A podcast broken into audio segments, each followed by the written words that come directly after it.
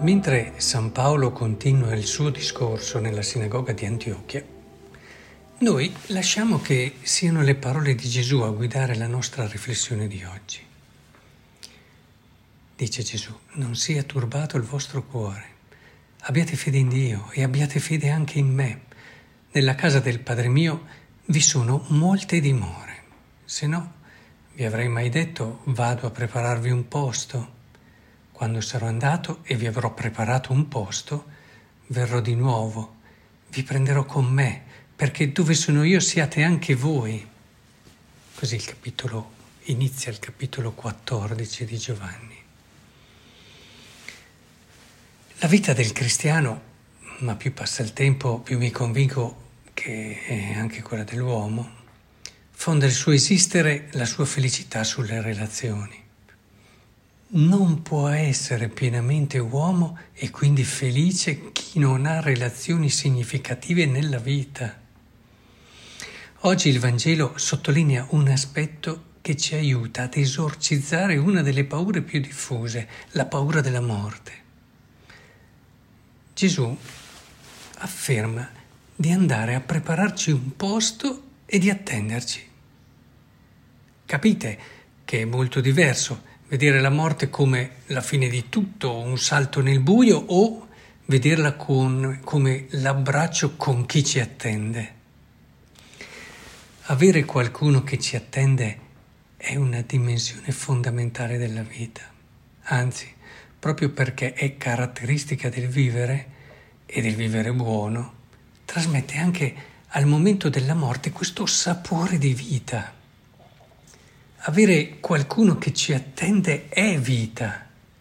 Chi non ha nessuno che lo attende è già morto, anche se biologicamente continua a sopravvivere.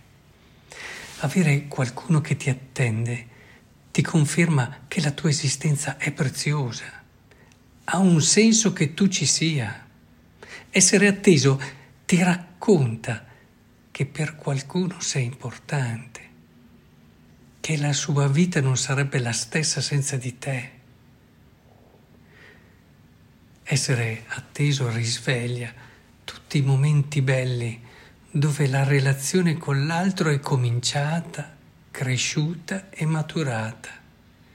Essere atteso è già un abbraccio che ti riscalda il cuore e rinnova la fiducia nella vita, nella sua bellezza, rinnova la fiducia nel futuro che si intravede promettente e carico di speranza.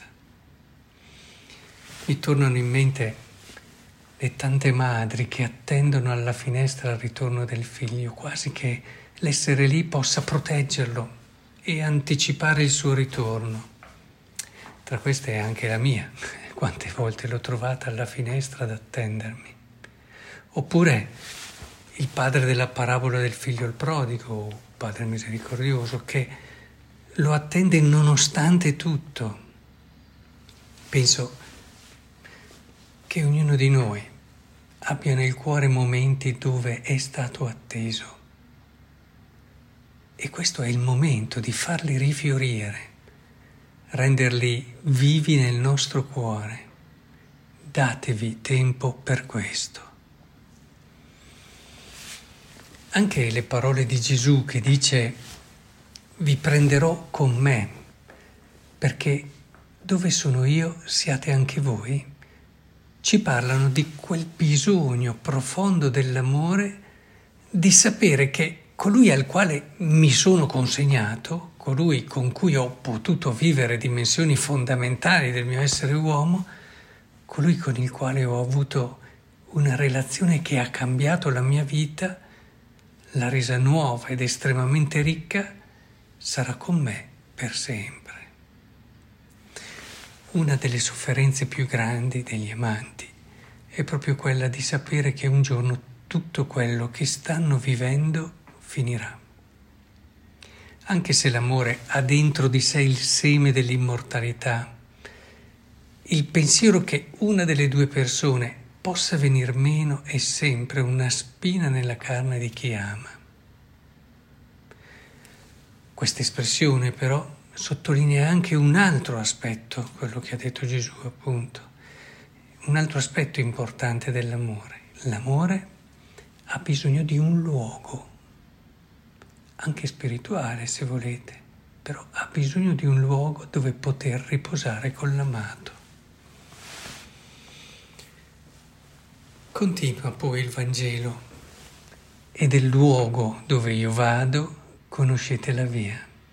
Gli disse Tommaso, Signore, non sappiamo dove vai, come possiamo conoscere la via? Gli disse Gesù, io sono la via, la verità e la vita. Nessuno viene al Padre se non per mezzo di me.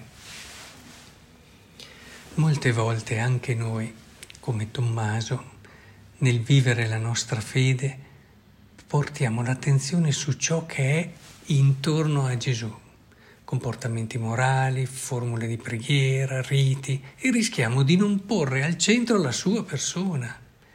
Certo lo nominiamo spesso, ma non ci siamo consegnati a Lui. Pensate che addirittura vi sono persone che, non, che fanno fatica anche a consegnarsi a chi è stato loro accanto tutta la vita, figuriamoci a Gesù. E, e quindi se noi non ci siamo consegnati a Lui, se il nostro cuore non è stato ferito da Lui, da tutto ciò che è, rischiamo di ruotare intorno a ciò che è essenziale.